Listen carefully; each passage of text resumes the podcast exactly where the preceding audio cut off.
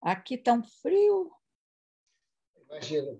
Aqui melhorou um pouquinho. Aqui estava friozinho, assim, mas agora. Aqui Não, aqui frio. frio. Ah, eu sei como é que é. Sensação térmica de 26 negativo no sábado. Centígrados. 26 negativos centígrados. Bom, estamos no Facebook, então eu vou dar aqui uma boa noite para o povo. Deixa eu ver se tem gente lá. Vou dar uma boa noite aqui. Boa noite, gente. Estamos de volta aqui nessa semana, depois do feriadozinho ontem, né? esperando outra noite gelada. Mas não tem jeito, porque agora, essa época do ano, a gente não pode reclamar. E hoje a gente vai ter uma live muito, muito interessante para falar sobre o que está acontecendo na fronteira, assistência aos brasileiros na fronteira, que é tão importante. A gente está aqui com o cônsul do Brasil em Houston, Felipe Santa Rosa, que está assumindo o consulado agora, né, Felipe? Eu estou temporariamente né, de cônsul aqui. A, a, nós temos uma nova cônsul geral. Fazer um é, programa tem a embaixadora chama Maria Isabel Vieira, né, nova embaixadora que chegou, chegou em outubro, e ela ela está no Brasil no momento, em janeiro, tá, enfim, foi passar o final de ano lá, enfim, e ficou um pouco mais. Uh, teve uma pequena, um pequeno acidente doméstico, então teve que ficar um pouquinho mais. Então, por isso, eu estou de encarregado aqui nesse mês de janeiro, né? Estou de encarregado do consulado. Hum. Uh, como vocês sabem, eu sou que a gente chama de cônsul geral adjunto, que é o segundo do consulado, né? E, Sim. e é isso. Então, em janeiro, estou aqui, estou carregando o bastão aqui. A, a cônsul deve voltar no começo de fevereiro. Ah, legal. Muito bom. E é muito bom ter você aqui para falar o que está acontecendo aí na fronteira, porque realmente é, é espantoso o número de brasileiros que estão tentando vir para os Estados Unidos, acredito que também em outros países, né? Vou dar uma boa noite aqui para quem está por aqui, a Cristina Merta. Oi, Cristina, afinal você apareceu, né? Tirou umas férias longas. Está ah, aqui a Cleia, está aqui a Cirlei. Que bom ver vocês. Vão chamando o pessoal aí, vão compartilhando para a gente ter uma live bem, bem interessante, né? Então, Felipe, vocês estão aí né, na boca do dragão, porque a maioria dos, dos brasileiros atravessam aí pelo, estão atravessando aí pela fronteira do, do, do Texas. Mas tem muita gente atravessando lá por cima também agora, não? Lá por, é. pela, pela então, área de Los Angeles. É, então, o que aconteceu foi interessante. Quer dizer, nesse último ano, em 21, é, houve uma, uma, inversão, mais ou menos, uh, do fluxo aqui entre os dois consulados de fronteira, né? Porque, como você sabe, a gente tem o consulado em Houston, que se ocupa da fronteira do Texas e do Novo México, e temos um consulado em Los Angeles, que cuida da fronteira do Arizona e da Califórnia. Tradicionalmente, eu diria, eu diria, eu diria que 80%, até 2020, até antes da pandemia, o grande, a grande entrada era por Eu Passo, que é na nossa área. Então, eu, diria que antigamente 80% dos brasileiros entravam pelo nosso lado aqui e 20% lá pela Califórnia. Agora, nesse último ano, inverteu. Então, hoje em dia está entrando 80% por lá, mas por lá, quando eu falo, é sobretudo pelo Arizona, Yuma e outros lugares. Mas, no geral, a Califórnia hoje está. Tá, enfim, o pessoal entra muito por lá. O que não quer dizer que todo mundo acabe sendo assistido pelo consulado em Los Angeles, porque, na verdade, a assistência é determinada também pela. Quando a pessoa é, é, é capturada ou se entrega, ela hum. vai para uma detenção do ICE, né? E aí a assistência é determinada por onde está essa detenção. Então, gente, o que acaba acontecendo também é que muitos que entram pelo Arizona acabam em detenções no Novo México até aqui no Texas. Então, acabam vindo para cá depois, né? Hum. Mas, assim, eu diria que os dois consulados da fronteira hoje estão com muito trabalho. Eu, eu imagino, né? Você, como é que você está vendo a situação comparada com, quer dizer, não, não dá para comparar que a gente está muito no início do ano, mas o que, como é que você faz uma retrospectiva, de 2021 em comparação com 2020 ou, ou, até 2019, que a situação era totalmente diferente? Então, é, eu acho que daí a gente tem que pensar um pouco na pandemia. Né? A pandemia foi uma espécie de interrupção forçada aí do, do trânsito de pessoas. Né? A gente tinha uma situação até 2019, é, quando começou a pandemia, que foi assim, ela chegou nos Estados Unidos em fevereiro de 2020, né, começou realmente mais forte. Uh, os, os, fluxos se interromperam. Então, só para você ter uma ideia, em 2019, né, tinha sido o recorde lá, 2018, 2019, tinha sido o recorde de entrada de brasileiros, com cerca de 20 mil brasileiros entrando pela fronteira, né?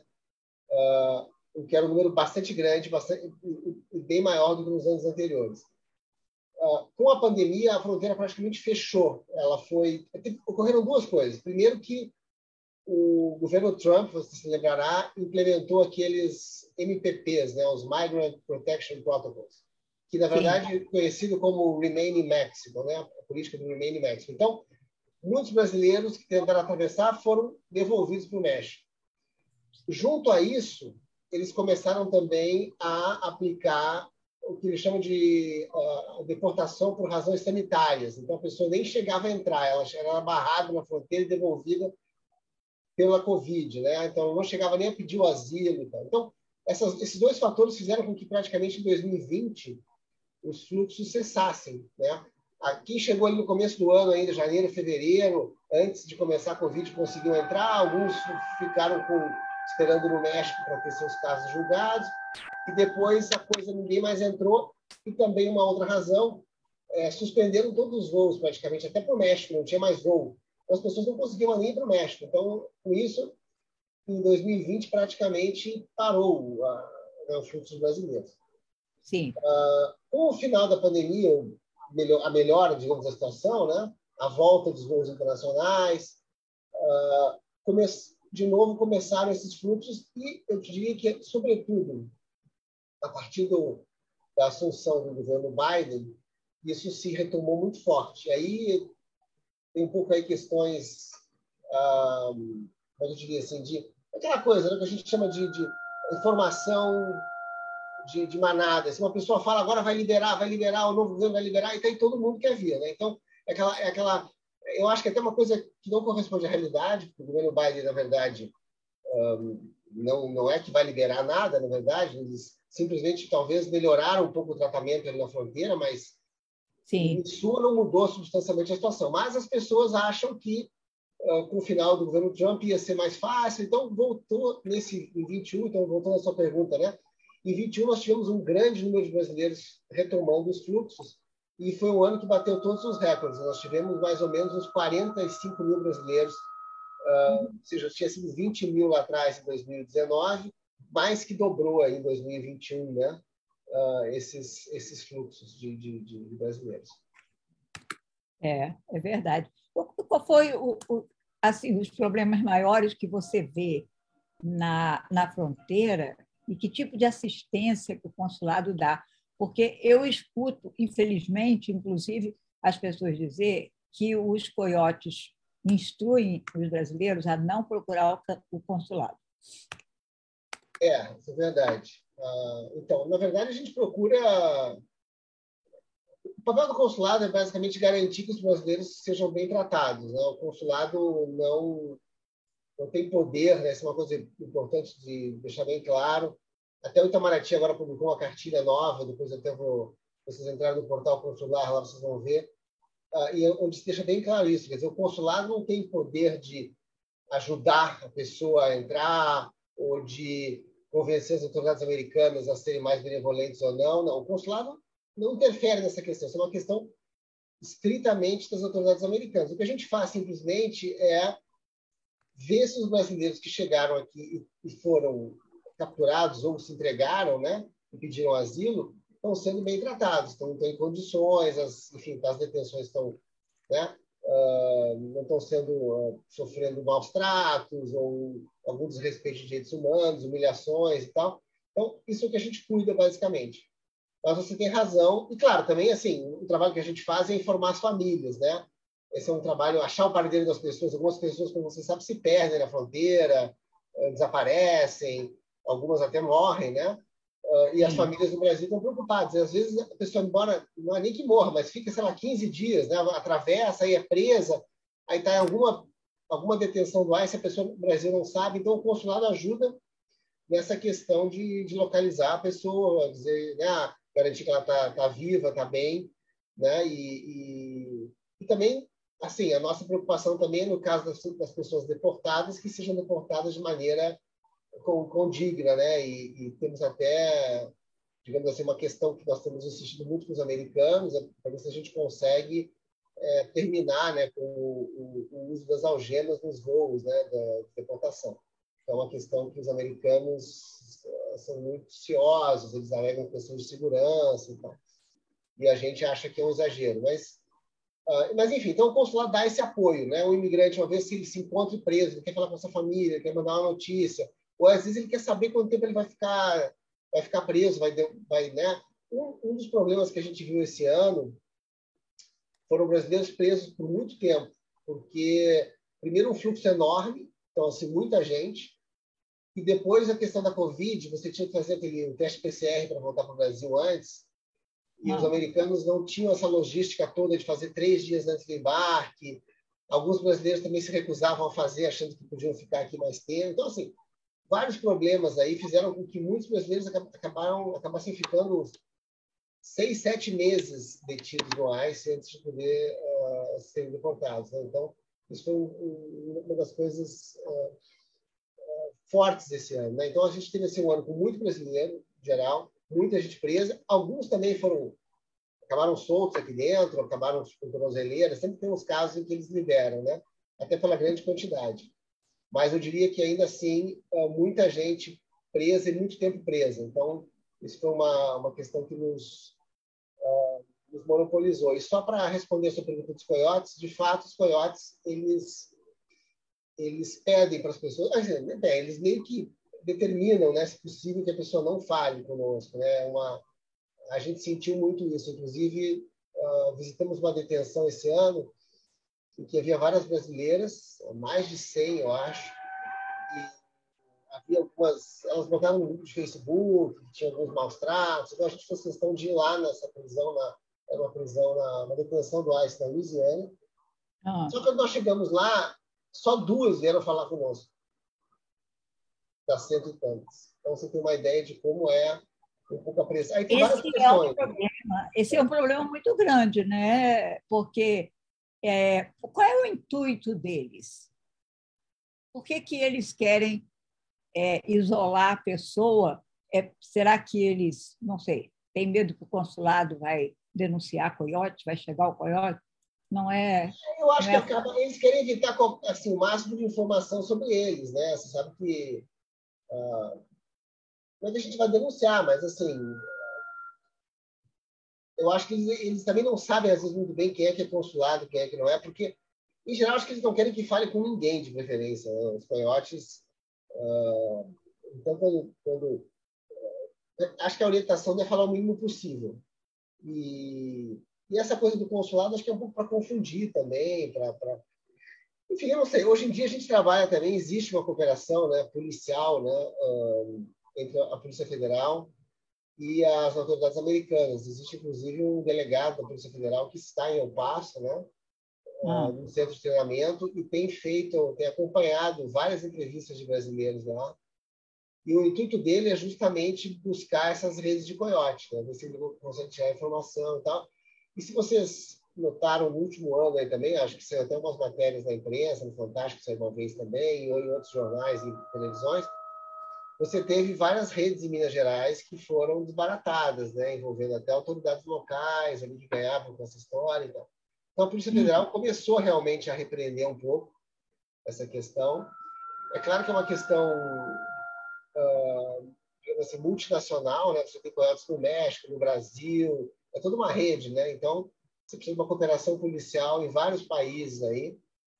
Uh, mas eu diria que no nosso caso, pelo menos, a Polícia Federal tem trabalhado, sim, tem feito alguma, alguma, algumas prisões, alguns inquéritos aí lá em Minas, né? Então, tentando dissuadir um pouco esse fluxo. Mas é, é, difícil, né? Porque, na verdade, as pessoas têm essa ilusão de que vão conseguir entrar e tem, essa, né, tem esse sonho americano, que é muito forte, eu acho, e não conseguem visto, não conseguem de outra maneira, então acabam tentando, né? Mas uh, eu acho que cada vez mais tem, tem, tem havido relatos aí das pessoas na televisão e nos meios de comunicação dizendo que realmente não é bem assim, né? Esse sonho dourado não é tão dourado assim, às vezes, né? Quando você chega. É, não, não é, não é não. Cruzar a fronteira.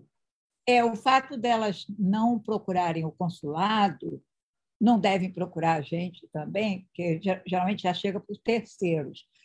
É, é, isso é um desserviço muito grande, né? Porque a pessoa fica totalmente, fica com a informação que o coiote passa, que não é a informação verdadeira, e fica totalmente desassistida, né? Quando poderia ter assistência do consulado. Exatamente. E você sabe que tem alguns casos, né? Assim, até a gente até, ah, enfim, não, não, que a gente tenha algum poder de influenciar, mas assim, em certos casos até você chama a atenção dos americanos para casos Sim, de, com certeza. Quando, quando, envolvem, sobretudo, questões assim humanitárias, eu diria, né? Sim. Às vezes mães com muitos filhos, às vezes deficientes, ou pessoas que estão sofrendo.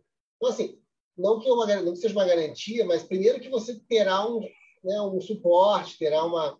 A gente até acontece no consulado Uh, a gente tem até uma pequena verba de, a gente chama de pequenos auxílios, né, para ajudar uma pessoa em necessidade.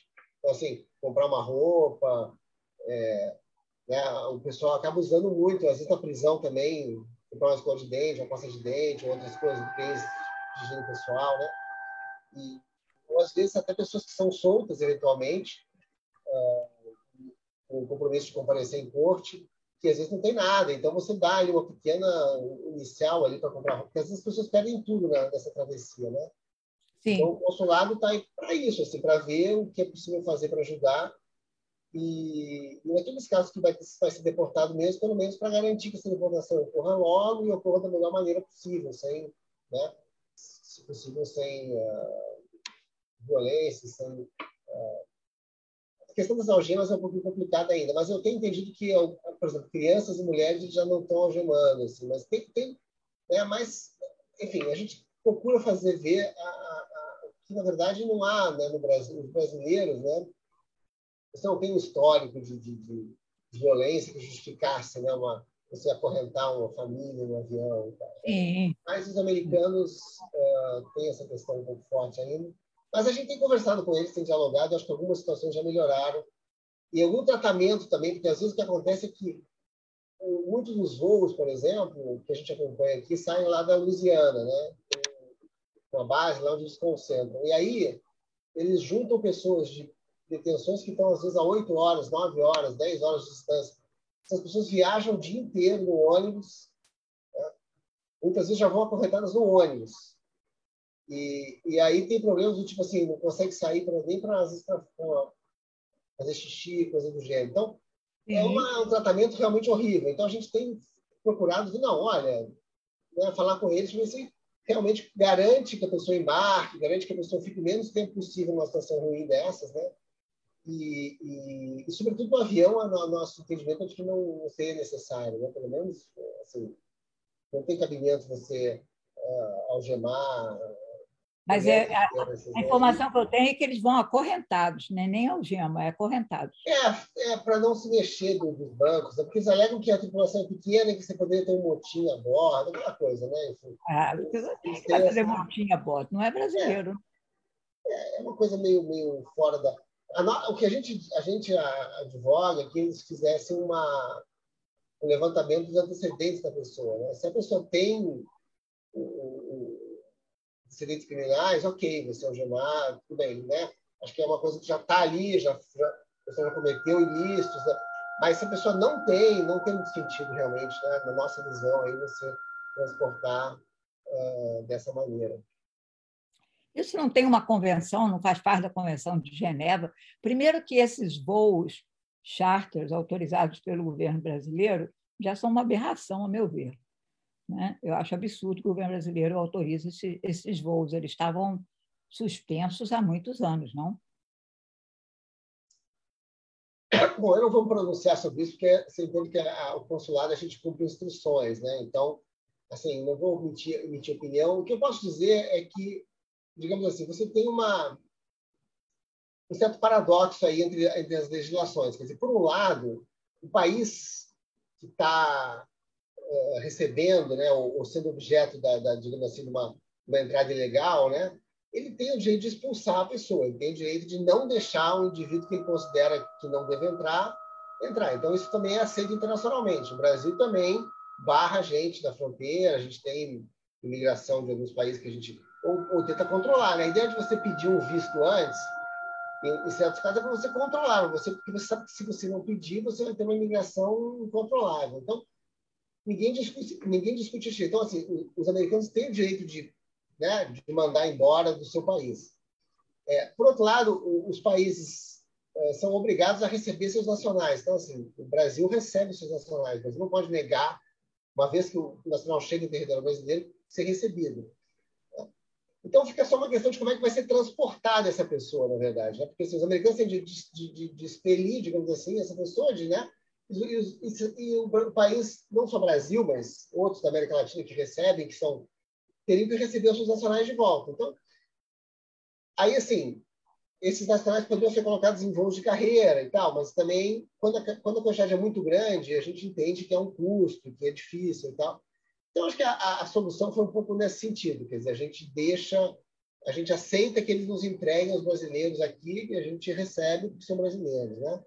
Uh, mas que, essa questão que do... Feito? Como que era feito antes do governo Trump? Era, era em voo de carreira, não? Era em voo de carreira a maioria, sim. É, mas também os números eram bem menores. Como eu te falei, a gente tinha, era, sei lá, 3 mil, 5 mil por ano, né? uma coisa assim. A partir de 19, com 18, 20 mil por ano, 40 mil agora, realmente fica difícil você, assim, imagina, você dar escoar esse, esse pessoal em voo de carreira, né? Ah, então, assim, foi uma solução que se encontrou também. Ah, e também tem um caráter ali, eu acho que para os americanos, né?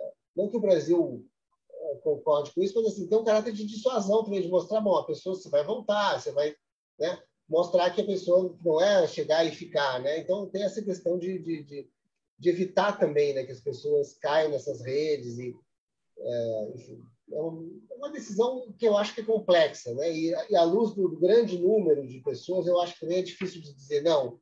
Vamos deixar é, até porque assim você corre o risco também dos americanos meio que forçarem a barra, né? E aí pode gerar incidentes, pode, enfim, é uma coisa complicada, eu acho. Você não, não, não colaborar nesse, nesse tipo de operação. Você você sabe calcular qual é a percentagem de quem quem entra e quem não, quem é deportado? Você tem, vocês têm ideia? Vocês conseguem fazer essa conta? Não, é uma, é uma conta difícil de fazer. Assim, é, eu já ouvi, é, assim, é, é, é realmente um exercício muito difícil. Eu não tenho muita ideia porque dizem que algumas pessoas conseguem atravessar, né? Agora você tem, eu acho que a grande maioria, a grande maioria já vem orientada a se entregar. Sim. Então, assim, eu acho, né, mas é um chute, assim, eu acho que talvez, um, talvez uns 10%, né? Assim, agora, depende muito do lugar, né? Eu sei que, por exemplo, é, se você atravessa em cidades, né, tipo ali, eu passo e tal, já conversei lá com o nosso funcionário e tal, é mais difícil de você conseguir porque a fronteira é muito policiada. Praticamente toda cidade você tem né, uh, patrols ali que estão, né, patrulhas de fronteira que estão ali então é difícil ter um ponto cego. Às vezes eles atravessam de noite, pela tubulação, não sei o que acontece em outro caso, mas é, a pessoa passar e não. E depois, assim, eu também já tive em El Paso, já vi que, por exemplo, eu lembro que quando você sai de El Paso e volta ou para o Novo México ou para o Texas, tem umas barreiras policiais na estrada também. Né? Hum.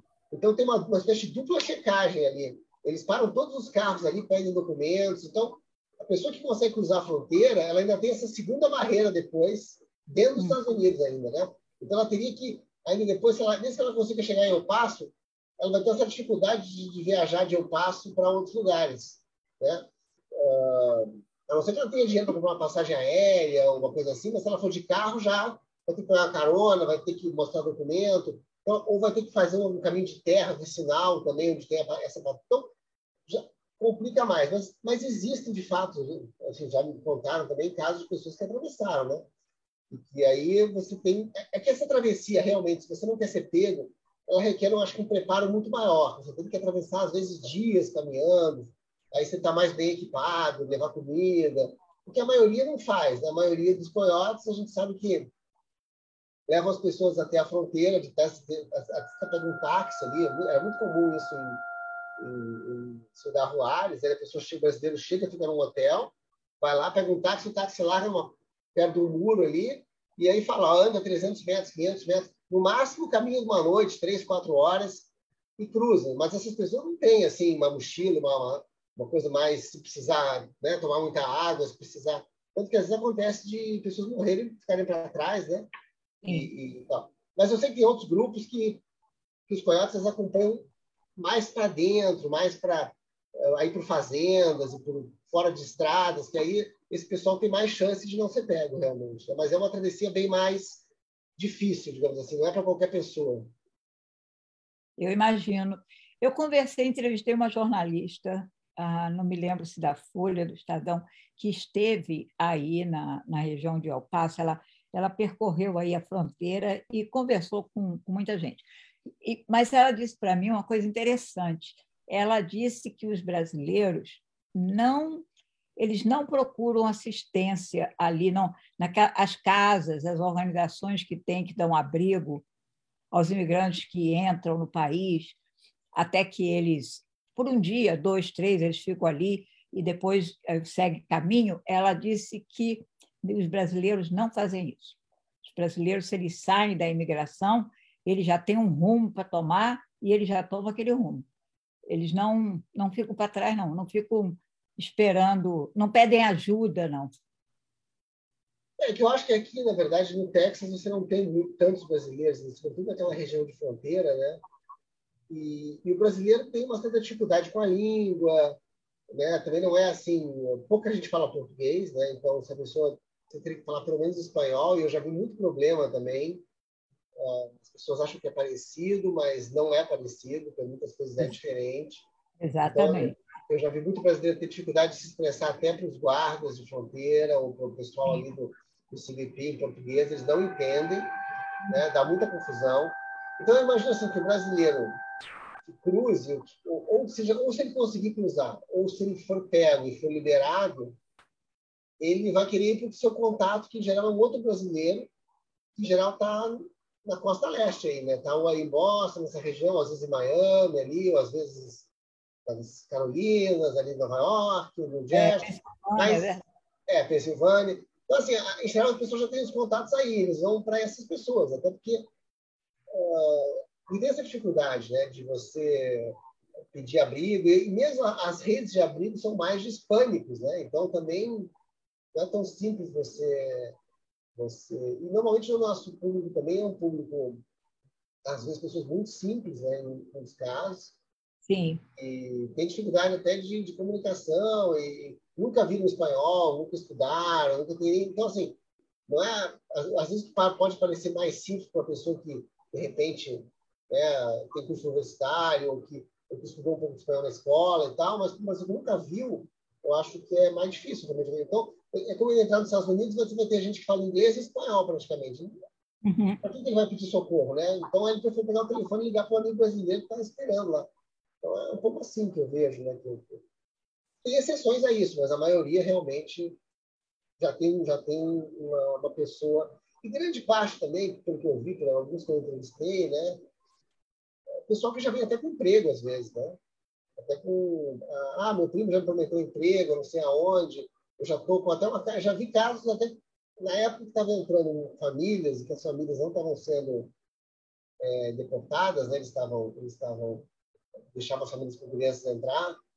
É, eu entrevistei brasileiros me dizendo isso. As pessoas já vinham, sabe, se entregavam, sabiam que iam ser liberadas e já tinham contato. Ah, meu primo está esperando lá, já estou até com, com apartamento alugado. E me lembro assim, como começaram a deportar as famílias, alguns estavam desesperados, porque já tinham até alugado coisa, já tinham um emprego esperando.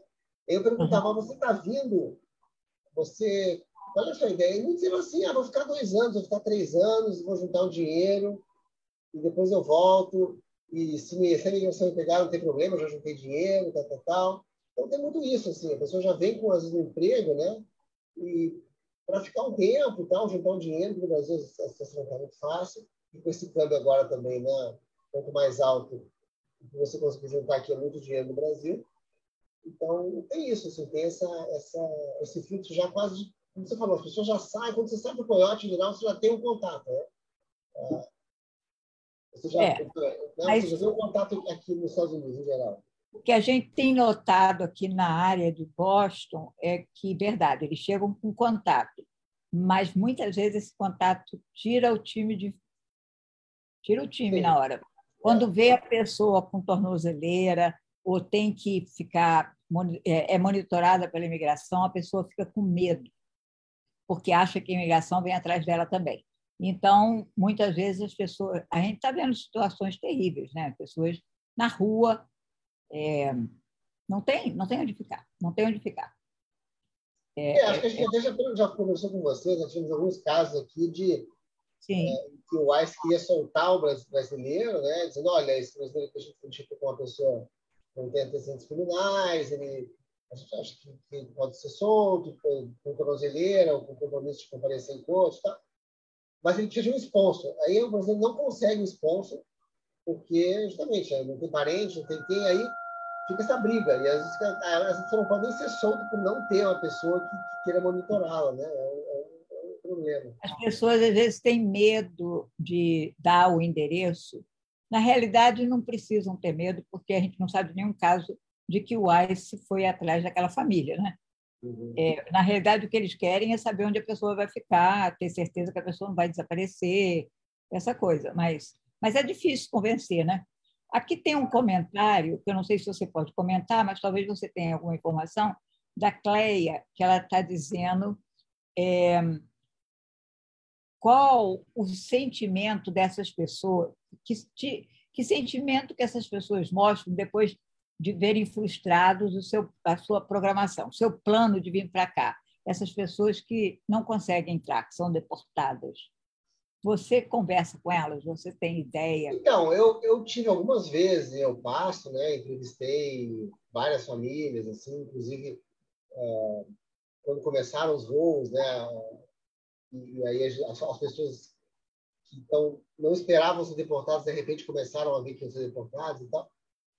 E era isso, assim, quer dizer, muita gente uh, frustrada porque, porque gastou muito dinheiro, né?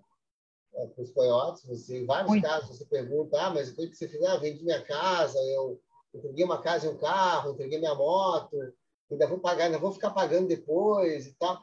É uma pessoa totalmente desesperada porque, primeiro, é, o coiote ameaça também, né? Então, assim, você não sabe se essa pessoa vai voltar para o Brasil se ela não vai ter mais bens lá e não vai poder pagar, o que vai acontecer com ela? Sim. Né? Certo? Às vezes pode. A gente não tem muita notícia disso, mas eles ameaçam, eles ameaçam antes que vão. Sim, não, os coiotes então, não entregam. Uhum. Então, a pessoa fica meio que refém depois, né? Então, se você consegue entrar e pagar, você se livra. Então, eles fazem um plano, mas é um plano super arriscado. Né? Envolve você entrar e muitas vezes você já não pagou tudo, ainda tem que pagar depois de ficar trabalhando para pagar. Então, realmente, assim, tem muita, tem muita gente errada, né? Se você não entrar, ou se você, sei lá, se você entrar e não conseguir um emprego, que você consiga, se você ficar doente, sei lá, tem mil coisas que podem dar errado que você pode não conseguir pagar esse coiote e ficar depois aí uh, sendo perseguido e tal, né? Então, uh, mas a gente via assim muito isso. Tinha, mesmo os que já tinham uma situação um pouco mais estável, já tinham pago tudo e tal, ficava nessa frustração de, de terem gasto muito, né? E alguns, como falei, assim, dizendo, ah, mas eu já tenho até, já aluguei casa, já vou ter um emprego prometido. É. E, e, realmente, assim, é, né, é, uma, é uma situação... Agora, isso, isso é a reação inicial também. Depois, é, eu já vi também, depois que passou, acho que uns 15 dias ali detidos, aí já começa a mudar um pouco, né? O pessoal já, já quer ir embora, porque já viu que não vai entrar aí muda a figura, aí começa a querer ir embora logo. Então a gente tem essa questão também. Depois que fica 10, 15 dias, às vezes um mês preso, a pessoa já quer ir embora. Aí ficamos ligando para tentar acelerar, para a gente falar com o deportador, para ajudar, não sei o quê. Então, a gente tinha muitos casos agora, né, de pessoas, e, é, e essa, esse ano de 21, como eu falei, pessoas ficaram quatro, cinco, seis meses, às vezes. É muito ah, É, era muito ruim, né? E ligavam para cá, e a família no Brasil ligava de novo. Então, é, é uma situação complicada, né? Então chega um ponto que a pessoa também cansa e quer voltar, né?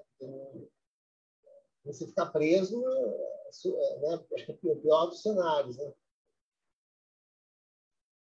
É muito. É, a gente recebe ligação das famílias ou, ou dos amigos perguntando se a gente pode interferir, o que, é que a gente pode fazer. Claro que a gente não pode fazer nada, né? porque, quer dizer, só a pessoa contratando advogados, os advogados estão cobrando muito caro e, e praticamente não, não tem horário. Não é, não é garantido também, o advogado assim, tem mais chance, mas assim, não, não, não quer dizer também que você vai conseguir. Muito né? difícil. É. Tem outro comentário aqui, deixa eu ver, tem outro comentário aqui da, da Cleo, eu acho que é da Cleo, deixa eu ver. É, está dizendo, os brasileiros que moram aí incentivam a outros brasileiros a fazerem essa travessia pelo México? Que moram aonde, Cleia? Você quer dizer que moram aqui? No Texas, né? Que moram no Texas, incentivam? Eu acho que o incentivo é mais lá do Brasil, dos coiotes, não? É, eu acho que é uma, é uma Aí, eu não sei, acho que é uma série de, de fatores. Né? Por exemplo, tem os coiotes que vão vender né, gato por lebre, né? vão chegar e vão ter mil coisas. Não, ser tranquilo, você vai chegar lá, ficar três, quatro dias preso, depois vão te soltar, é tranquilo, não sei o quê. Enfim, né? e não é nada disso. Né? Uh, e tem também alguns casos aí, que eu imagino, de pessoas que conseguiram e passaram. Né? Então, tem aquele exemplo, a pessoa que conseguiu o que se deu bem, mas eu acho que esse é um exemplo cada vez mais passado, né? Não sei se hoje em dia, a minha Sim. impressão é que hoje em dia esse exemplo é cada vez menos válido, né? Menos mas, assim, mas de fato, assim, teve pessoas que no passado entraram, construíram, ficaram ricas até, padrões brasileiros, né? Depois algumas voltaram para o Brasil, aí, então assim, tudo isso acaba criando uma imagem no Brasil de que não, você, você fica, você, né? Você acaba ficando rico se você trabalhar direitinho e tal. Mas hoje em dia é cada vez mais complicado. Pensa na tornozeleira, você ficar monitorado. Parece que é bem difícil de você conseguir trabalhar depois, né? E, como você falou, depois as pessoas que te prometeram uh, abrigo nos Estados Unidos também ficam com medo, te deixam na mão também. Então, uh, mas é, mas por outro lado, os coiotes têm que tem essa coisa de né, vender aí sonhos, né? Então, vender sonhos sempre é fácil, né? Sim, então, tem, tem pessoal aqui, é, amigo até familiar, que diz para os amigos, para os familiares no Brasil: ah, não, vem, vem que a gente dá um jeito aqui, a gente está aqui, você fica aqui em casa uns dias e tal. Mas é como você falou, essa situação está mudando muito, porque, primeiro, que emprego está muito difícil para quem não tem documento, para quem não fala língua, está muito difícil.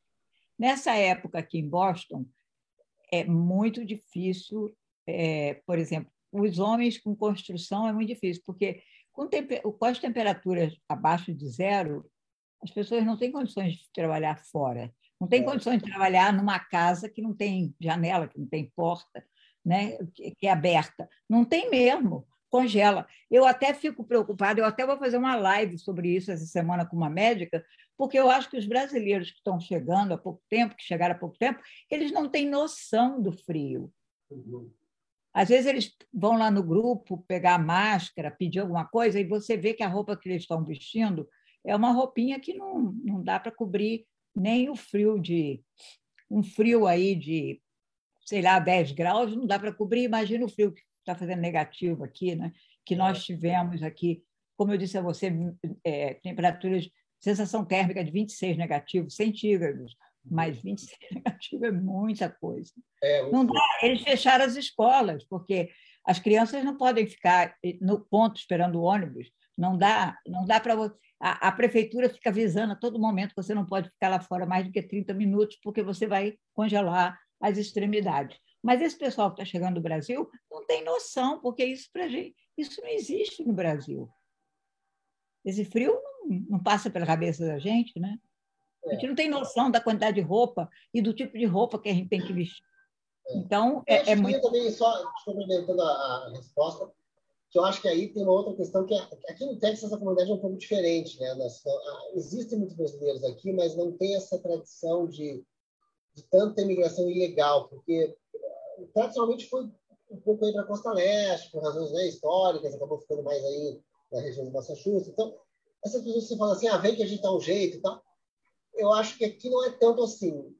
Tem casos, tem casos, sim, tem. Eu conheço aqui também, né? E, e, e brasileiros que, que entraram e ficaram aqui, mas a grande maioria acaba. O Texas ele é meio que uma, um estado de passagem. A grande maioria passa por aqui só, né? E, e não fica tanto, né? Então, então assim, não, não tem que haja, não que haja um incentivo, né? Eu acho que, como você falou, cada vez menos incentivo, mas essa coisa, os coiotes acabam aproveitando falta de informação, o Brasil, a pessoa né, também está desesperada no Brasil às vezes, está com dificuldade de se sustentar lá, então a pessoa vende esse, esse sonho aí, né? Uhum, é.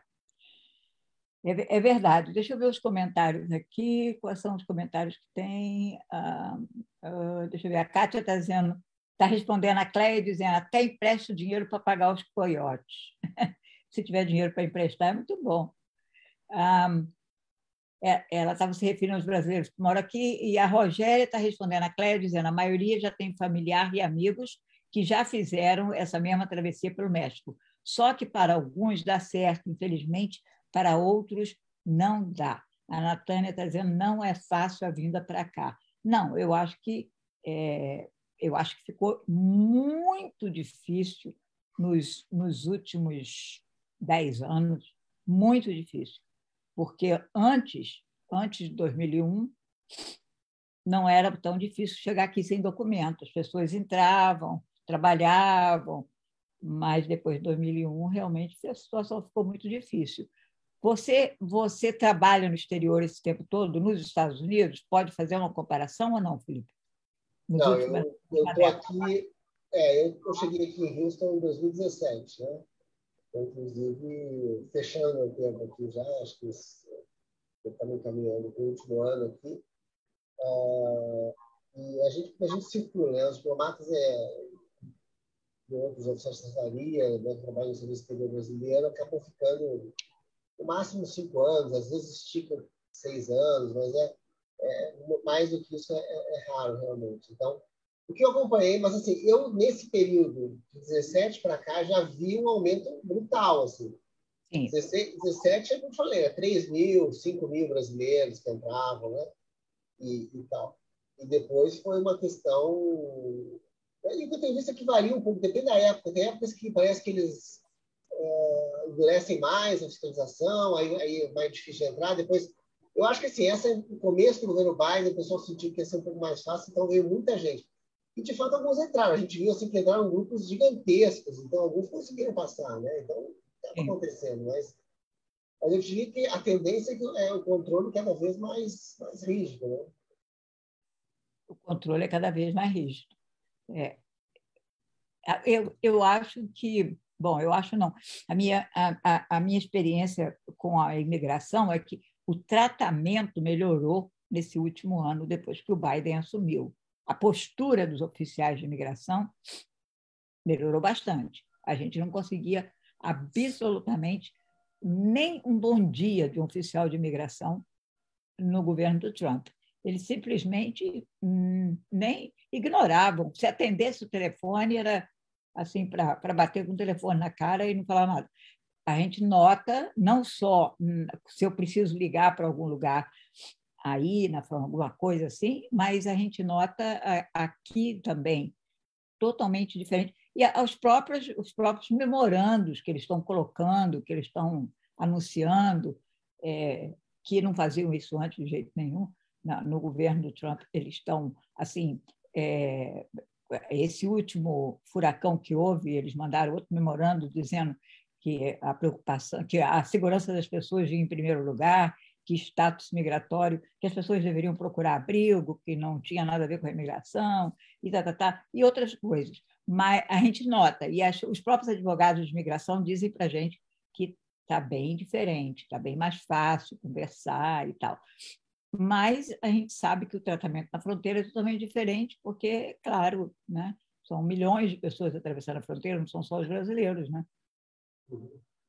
Mas eu acho que você tem razão. Acho que houve um esforço né, dessa administração para deixar mais humano, acabar com aquela, tinha questões de barracas, né, que estavam montando, separando menores e tal. Pegou muito mal a administração anterior, né? E essa administração tentou uh, melhorar um pouco a, o tratamento. Mas, assim, como você diz, o tratamento melhora, mas as leis são as mesmas. Né? Então,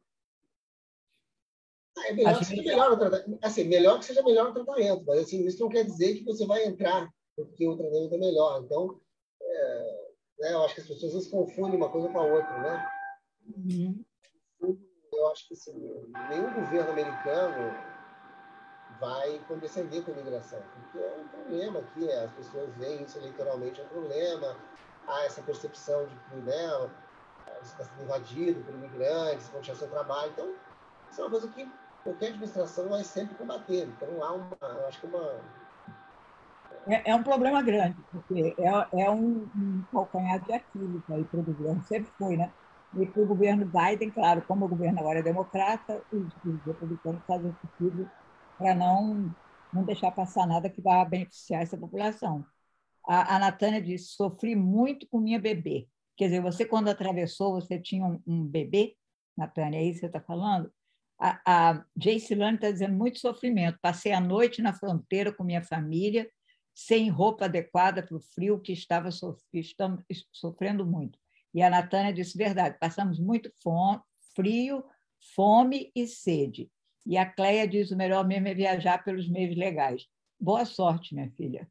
Boa sorte para entrar aqui por meios legais. Está difícil. Para é essa população que vem do interior, é muito difícil. Não tem visto. Exato. Não tem visto. Agora, eu recebo muita reclamação de quem está na prisão ou quem, ou quem esteve na prisão da imigração, exatamente. Primeiro, aquela, aquela famosa geladeira que, onde eles são colocados, que é um frio é, fora do normal, que eles botam o ar-condicionado extremamente alto, todo mundo reclama disso.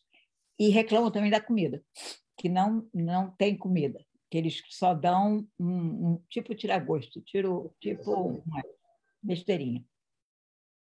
É, aqui também que a gente vê em Rio Passo, quando conhece mais, a gente algumas vezes, né, tem essa reclamação constante, assim, de que, uh, primeiro, assim, isso é uma coisa que eu tenho que dizer também que, a bem na verdade, os americanos melhoraram um pouco, foi o seguinte, as primeiras vezes que eu fui, eram barracões, basicamente, né? eram grandes tendas de lona, onde você botava, sei lá, 300 pessoas, uma do lado da outra, assim, e aí o pessoal dizia que durante a noite entrava vento por baixo e, e era muito frio, né? Porque lá é deserto, e realmente no inverno a temperatura baixa muito durante a noite. E, e aí, assim, depois tem aquela coisa, as crianças tinham que ficar na cama, não podiam mexer, então era uma constante... É, é difícil, né? Imagina uma criança de 4, 5 anos, vai ficar o dia inteiro na cama, sentada. É possível, né? Aí, aí vai, aí, aí às vezes os, os, os oficiais são meio brutos, então tinha essa reclamação.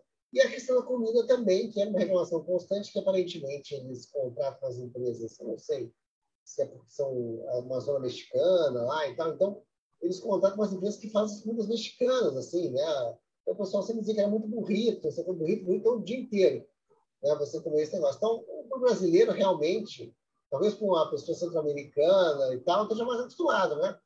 Mas os brasileiros ganhavam muito a comida. Então, chegava ali, e aí, depois do terceiro dia, eu já não queria comer, as coisas vomitavam e aquela coisa. Então, era mais sofrido, realmente. E essa é uma reclamação constante que a gente, que a gente recebe, né? E... Agora, nossa preocupação era é mais assim, com a questão... Primeiro, a comida está saudável, né? ainda que seja uma comida que você não, não goste tanto, pelo menos que haja comida. E tinha algumas reclamações do tipo assim, tu não deixava tomar banho toda hora, que às vezes a pessoa ficava né, muito sem tomar banho, e, e, outras coisas piores, né? Mal atendimento médico. Tá? Mas eu acho que de maneira geral, assim, pelo menos agora eles, eles fecharam esse barracões, eles construíram uns. Botaram uns containers agora, então não tem mais essa coisa do vento entrar. Eu tive lá na última vez. Então, assim, a situação melhorou, pelo menos você olhando as instalações estão melhores, né? Agora, também o, pessoal disse que tem muito mais gente, então que ainda continua um pouco precário pela quantidade de pessoas, mesmo com as instalações melhores, não dá abasto ali, né? E acaba tendo esses problemas, não tem banho para todo mundo. Então, é, é, continua um pouco complicado. Mas eles têm feito algum esforço, que eu pude notar, né? Nesses meus cinco anos, eu vi que, pelo menos, assim, construíram independências novas e, e, né? e fizeram algum, alguma se for botar médicos e tentar atender da melhor maneira possível, né? Agora também tem essa questão do número que, que é difícil. Eu entendo que é uma situação também se você tem um número muito, né, que aumenta todo ano, complicado para qualquer guarda de fronteira também. Você tem ideia, Felipe, quantas pessoas estão, quantos brasileiros e brasileiras estão presos no momento, pelo menos na sua jurisdição? Olha, é, é difícil porque, como eu falei, como, como, eles não avisam, né, eles nos avisam basicamente quando a pessoa vai ser deportada. A gente uhum. recebe as listas das pessoas que estão sendo deportadas. É, mas eu te diria que talvez uns 4, 5 mil devam estar, porque, como eu falei, entrou muita gente e, e demora esses fluxos para sair. Né? Tanto que, é, recentemente, até houve uma decisão aí de se permitir fazer mais um voo por semana, porque, até porque os brasileiros estavam reclamando que não conseguiam voltar. Então, para evitar que as pessoas ficassem seis meses esperando, né? a, o Brasil acabou concordando em aumentar a, a frequência para acho que duas vezes por semana, então para ter mais voos, enfim. Absurdo. Quantas pessoas são deportadas, quantos brasileiros são deportados em média por semana? Então, se você tem dois voos, mais ou menos, você bota dois aviões aí, né? Cada avião, cento, cento e poucas pessoas, 150, talvez umas 300, né? Agora, tem tendo muito problema também com essa coisa da Covid, como eu te falei tem algum sai meio vazio às vezes. Porque, uh, como agora talvez melhore um pouco. Até dezembro, o Brasil exigia que você fizesse um PCR três dias antes. Né? E o PCR é um, é, um, é um, exame mais complicado. Acho que todo mundo que viajou para o Brasil nesses últimos tempos sabe como é que é. Né? Você fazer, um, obter no mesmo dia, no dia seguinte, não sei o que, você tem que ficar dentro do laboratório, vai dar, não vai dar, vou embarcar, não vou embarcar. Então, imagina se você está preso no ICE e o Einstein tem que providenciar um laboratório que faça para você, para um monte de gente, para dar resultados de todo mundo. Então, assim, dava muita confusão. Dava gente que não tinha resultado, dava gente que já tinha passado o terceiro dia, não podia embarcar. Então, a gente viu voos que era para sair com 150, saírem com 40, 50 pessoas ou 30, porque não conseguia embarcar, né? Dava esses problemas. Desde dezembro para cá, o Brasil começou a aceitar o teste de antígeno, que é o uhum. teste mais simples também assim como os americanos estavam aceitando. Então, com o antígeno é mais fácil para o ICE fazer, é o que a gente tem ouvido. Então, a tendência, eu acho, que vai ser diminuir esses casos de pessoas não conseguirem embarcar. Né? Porque ainda tinha frustração. A gente não fala com brasileiros que, por exemplo, perderam três voos, assim, né? coisas, dois, dois voos, ou coisas do gênero. Agora, tem alguns também que não querem. Né? Tem um, esses dias ligaram para nós para dizer que tem um brasileiro lá que se recusa a fazer o PCR. Então, ele vai embarcar sempre, e na hora de fazer, ele se recusa e não embarca. Eles Essa podem se recusar a não fazer o teste? Podem, porque eu acho que ninguém vai te obrigar assim, a te botar o segurar e botar o cotonete no seu. Eu acho que não, esse, nesse ponto não se chegou ainda. Né? O que acontece é que você continua preso. Então, a família nos ligou dizendo que perguntando por que, que uh, o, aquele membro da família estava preso há seis meses. A gente fez a consulta e o oficial nos disse: olha, ele já, teve três vezes para embarcar, mas ele não quer fazer o teste na hora de embarcar, então a gente volta para a prisão. Então, até a, a, uma, uma, das nossas bolsas de assistência lá, para conversar, e se convence, porque assim, vai ficar nesse. Ah, a família fica estressada no Brasil, ele vai ficar preso aqui. Então, tem umas situações assim. O pessoal acha que acha, fica um jogo de gato e rato. acho que vai cansar a imigração, que eles vão acabar desistindo, mas eu acho que eles não vão acabar desistindo, não. Vou deixar, eu vou deixar a pessoa presa ali. Felipe, esse pessoal está sendo vacinado na hora que eles ficam na prisão? Eles estão dando a vacina? Estão sendo vacinados, é que nos dizem, pelo menos, que estão sendo vacinados. Então, aparentemente, aparentemente sim. Booster também? Estão dando booster também? Olha, aí se der tempo de dar o booster, né? Porque o booster é. Acho que o primeiro booster é 20 dias depois, acho que dá para dar, né?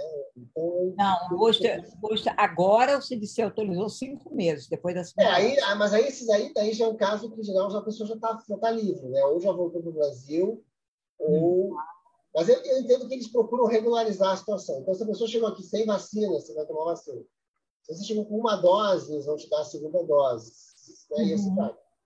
A terceira dose eu acho que não estão dando, porque a terceira dose é meio. até para nós, né? Se você toma nisso se quiser, tem uma recomendação, mas aí depende é. do lugar, né? Alguns, alguns estados já estão exigindo, mas outros também não. Então, a gente vê muito aqui, né? Assim, muitas pessoas não tomaram essa terceira dose, e agora com a Omicron aí foram correndo tomar, né? Então, é um pouco assim, né? É, não, a gente faz clínica de vacinação e tem chegado brasileiros que tomaram uma dose da Coronavac ou da AstraZeneca, ou as duas, e aí querem tomar o reforço. A gente tem visto isso. A outra pergunta que eu tenho, e tem algum, algum comentário aqui, a outra pergunta que eu tenho, você, como é que está a situação do Covid na área? Muitos casos de Covid em prisão, que você sabe, a imigração comunica isso, não? A gente não sabe muito, não. Assim, não, não há uma comunicação é, bom, eu, assim, a questão da Ômicron eu não, eu não tenho muita informação porque é muito recente, mas, digamos, antes da Ômicron, né, quando tinha a Delta e as outras variantes, que eram. Porque agora parece que realmente está se espalhando muito, né? Mas as outras que eram menos contagiosas, a gente é, sabia de casos, eles isolavam, né? a gente sabia de casos. É, que, agora, no começo, até teve alguns casos curiosos, que até no começo é, lá de 21, as pessoas, os primeiros que chegaram, a Covid até era uma razão para eles deixarem entrar, curiosamente. Então, teve algumas pessoas que puderam entrar por estarem com Covid. Então, não podiam ser deportadas, porque não iam poder botar nos voos de deportação, porque iam os outros. Então, essas pessoas foram isoladas e muitas delas, é, ainda mais no começo, né, quando não tinha vacina ainda, aquele começo lá, no começo uhum. de 21, né, que as pessoas estavam todas apavoradas, eles consideravam que a pessoa já tinha passado por um mal grande que era a Covid, já tinha sofrido muito, e que, portanto, era uma situação humanitária deixar entrar até. Né? Isso foi mais no começo. Depois disso, acho que acabou, mas uh, a gente sabe assim que eles tentam controlar com as vacinas e tal. Mas há casos, com certeza. Né? Deve ter, ainda mais com o Omicron, que é extremamente contagiosa. Agora, ele não máscara para todo mundo. É, assim, uh, nas que a gente visitou, sim, né? É, pelo menos uh, as, as, pessoas que se apresentaram assim, para a gente, em geral, uh, em geral, sim, né? Eles oferecem e tal. Agora, lá dentro, no dia, todo, todo o tempo, só quando a gente está lá para entrevistar, não dá para saber, né? Mas, em geral, acho que, assim, você não viu, assim, pelo menos assim, a gente não de um grande surto que tenha dito assim, essa prisão inteira, tá? E tal então, acho, acho que eles mais ou menos controlam, né? me parece. É porque se tem muita gente junta, é, é, aí o perigo é maior do contágio. Né? É, exato. Mas eles isolam, eles procuram fazer. não né? sei se eles fazem teste periodicamente, por exemplo. Eu sei que eles fazem quando a pessoa chega, né? Assim como qualquer. Não só de, de Covid, mas em geral, assim, essas vezes até, até as crianças que estão vacinadas, eles dão uma geral assim, médica, né? Então, até porque a pessoa não tem alguma doença e tal. E se encontra alguma coisa, eles isolam.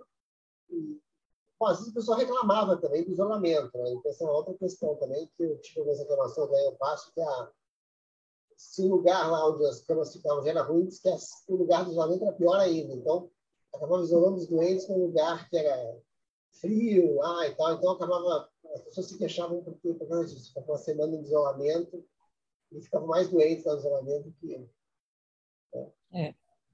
Aqui tem um comentário da Cátia dizendo: mas será que no momento que vivemos agora, ah, com uma inflação, agora uma inflação horrível, vale a pena arriscar a vida dos filhos e vir para os Estados Unidos pelo México? É difícil. É, depende da sua situação no Brasil. Está passando fome lá, as pessoas acham que aqui não vão, não, não vão melhorar de vida, né? A Josiane diz: ouvi falar que vão deportar todos os brasileiros que entraram nos Estados Unidos pelo México em 21. Será verdade? Difícil, minha filha. Também acho difícil. O que, você acha, Felipe? Você acha que há condições de deportar todo mundo? A experiência porque entra todo é, dia. Né? Eu acho que assim, muita gente. Eles vão, eu acho que vão manter, primeiro manter, eu acho que mais para questão específica, em 2021 a gente vai deportar os 2021. Eu acho que tá não, até porque entrou, já entraram não sei quantos, né? Muitos, muitos. Eles vão continuar monitorando, assim, a ideia deles é que eles, primeiro, deportem vários que ficam no ar e são deportados. Aqueles que são liberados pra, internamente, eles vão ficar aparecendo imposto, monitorando. Eu acho que a ideia deles é um momento de voltar também, mas eu acho que como todo ano, tem uma, não é porque é 2021 que você será deportado. Né? A sua chance é igual se você foi 20, 19. Eu acho que é, é, a deportação vai continuar. Quer dizer, a migração vai continuar tentando bater aqui e ali. Né? Agora, também a gente sabe que isso é um jogo. A gente vê muito aqui, né? É uma observação muito minha particular. Né? Eu acho que, na verdade, você tem. É um jogo de eles também ganham com isso. Então, você tem um jogo das duas frentes. Aqui, aqui no Texas você vê isso claramente. Né? Então, é muito dinheiro. É, setores de construção civil, colheita de frutas. Tem as é, companhias que, que lidam com as prisões, que são terciárias, ganham muito dinheiro. Exato. Então, é toda uma, uma relação aí. E própria imigração, né? Quer dizer, é, a mão de obra barata é muito em função da imigração. Se você fosse todo mundo legalizado aqui, a mão seria muito mais cara, né? E você teria Sim falta de alguns trabalhos aqui. Então, é uma maneira, por isso que eu acho que eles não conseguem, na verdade. Né? E tem uma pressão até dos próprios empresários, digamos assim, uhum. ali velada, mas olha, tudo bem, mas é, também não vou, né? Vamos barrar, mas estão aqui, deixa aí, porque eu preciso ter. É, é barra então, uns e deixa os outros. É, é, é, o que a gente vê. Agora, Felipe, a gente, a gente já está em quase 9h35, uhum. mas a gente não falou é, quais, o que, que você vê para 22? Você acha que a situação vai melhorar, vai piorar, vai ficar na mesma? Você consegue fazer uma previsão de acordo com a sua experiência? Bom, eu acho o seguinte, eu acho que eu acho que a tendência talvez seja melhorar um pouco, pelo menos em relação aos brasileiros, né? E eu vou por duas razões, eu acho. Primeiro, acho que um fator importante que a gente vai ter que ver o que vai acontecer é que o México acabou de anunciar, né, foi uma negociação que teve conosco longa, né, mas eles vão reimpor o visto para brasileiros. Mas né? não não não está funcionando ainda? Tá, foi anunciado agora em dezembro, mas eu não sei exatamente já, acho que já está em vigor, assim, tipo final de dezembro, entre o dia 18, sei lá. Eu achei, é, eu achei que tinha sido logo no início de, nove, de Não, dezembro. eles anunciaram, mas a entrada mesmo foi, eu acho que um pouquinho, bom, sei lá, mas enfim, o fato é que uh, é um visto, assim, é um visto um pouco diferente do que era antigamente. Ele é um visto eletrônico. Então você pede, né? Quando você, se você vai ao México, você tem que pedir uh, anteriormente. Não é, não é um visto para o seu passaporte. Você recebe um, uma coisa pelo computador que você vai poder entrar, né? Então é como se fosse um extra aqui, né? Para aqueles países que podem entrar nos Estados Unidos. E depois é o seguinte, tem uma série de condicionantes. Por exemplo, se você é residente nos Estados Unidos ou se você tem um visto americano um visto canadense, você automaticamente pode entrar no México. Eles aceitam por tabela. É, então, seria para brasileiros que não têm visto americano ou canadense ou não residem aqui e que não, né, não preenchem algumas condições de você ter que mostrar que você tem dinheiro, que você vai. Então, agora, um bom, uma, a gente sabe que uma parte disso, desses brasileiros que vêm com os coiotes, pode ser que seja pego com isso, né? pode ser que dificulte um pouco. Agora, em muitos casos, eles, eles têm, né? a pessoa vem de avião, tem hotel, então eu não sei assim, até que ponto isso vai influir, mas é possível que você limite um pouco a entrada no México. Aí você, limitando a entrada de brasileiros no México, você vai diminuir o fluxo aqui na fronteira também, né? Uh, depois eles também reinstituíram o, o, MPP, o Biden foi obrigado aí pela, pela decisão judicial, né? E a, subiu é até, foi até a Suprema Corte, eles têm que voltar. Então, eles voltou também, voltaram agora recentemente o MPP. O pessoal na fronteira está muito lento ainda, está muito pouco, muito poucos por dia. Estão fazendo meio que a administração está implementando, mas assim, meio a contragosto, então não é aquela coisa que era na época do Trump. Mas talvez algum brasileiro seja impactado também aí, pegue ali, tenha que ficar no México. Então, por um lado, pode ser que diminua um pouco aí, né? E por outro lado, acho que o Brasil também, a gente vai ter um ano de eleições, né? De repente a coisa começa a melhorar no Brasil. Acho que uh, eu vejo assim que acho que a partir do meio do ano, quando começar a, a ficar mais claro quem vai vencer e talvez você o próprio mercado vai, como a gente fala, precificar as eleições, vai saber, vai começar talvez o dinheiro que não está entrando agora, está esperando Sim. investimentos. Então eu acho que a situação no Brasil tende a melhorar um pouco também. A minha expectativa mais para o final do ano, eu diria, né? Mas eu vejo de maneira positiva. Então eu acho que assim, acho que a tendência é melhorar um pouco. Não, vejo nada drástico. Assim, ah, vai cair para. Não, se foram 46 mil esse ano, vai cair para 3 mil de novo. Não, mas eu acho que é possível que fique nos 30, nos, volte aos 20, que era antes. Então, você tem uma redução. Né, uh, você acha que não aumenta? Eu acho que não aumenta. Acho que não. Acho que, acho que não. Porque, hum. assim, também esse aumento desse ano teve um pouco a ver com o negócio do Biden, foi aquela, influxo do governo novo. Acho que quem estava. Porque as pessoas ficaram praticamente em 2020 sem poder vir. Então, você, todo mundo que queria vir não podia. Então, você tinha aquela pessoa que, bom, assim que der, eu vou. Então, Sim. 2021 foi assim que deu, aí a pessoa veio. Então, acho que naturalmente também, uh, acho que a demanda vai ser um pouco menor. É uma impressão, mas sempre arriscado, né? Você fazer palpite, mas enfim, vamos tentar. É, é verdade. Deixa eu ler aqui o último comentário da Kátia, dizendo: Heloísa, quem está chegando agora não estava passando fome, pelo menos todos que conheço que chegaram, não. Quem está passando fome lá não tem dinheiro para pagar coiote, porque os coiotes até parcelam a dívida, mas querem uma entrada. É, pode ser, né? É, vamos ver. É, é, não sei. Eu, o que eu, eu vejo... É, talvez passar fome não é a expressão melhor, mas olha assim, é uma crise no Brasil, né? E mesmo a pessoa que tem dinheiro está se sentindo ganhava mais antes, acha que agora está tá difícil, né? Tem o seu dinheiro ainda, mas então, assim, a, então, talvez a pessoa que esteja passando fome realmente ela. Mas, não é. tem perspectiva, não tem então perspectiva então, de emprego, não tem. É, de investimento. Então, assim, eu acho que isso pode mudar, né? Então, isso pode. Se você entra num ciclo positivo, as pessoas rapidamente também. Acho que para um pouco né, essa questão de você viajar e querer né, sair de qualquer jeito. É, verdade. Bom, já estamos lá com 9h40. Felipe, alguma coisa que você queira acrescentar que a gente não falou, que você acha importante? Qual é a tua mensagem aí para o pessoal que está ouvindo a live, que certamente tem gente no Brasil e vão passar essa informação para o Brasil. Então, você queria então, dizer... assim, é um pouco... É. Mais alguma pergunta? Não. É. Não, eu... Então, a mensagem, eu acho o seguinte, eu acho que, é, primeiro, eu queria dizer que o, o consulado, né, está sempre aqui para ajudar, acho que sempre repito isso. É, não há por que você não procurar o consulado. É, não há, né, a gente não é imigração, a gente não vai denunciar ninguém.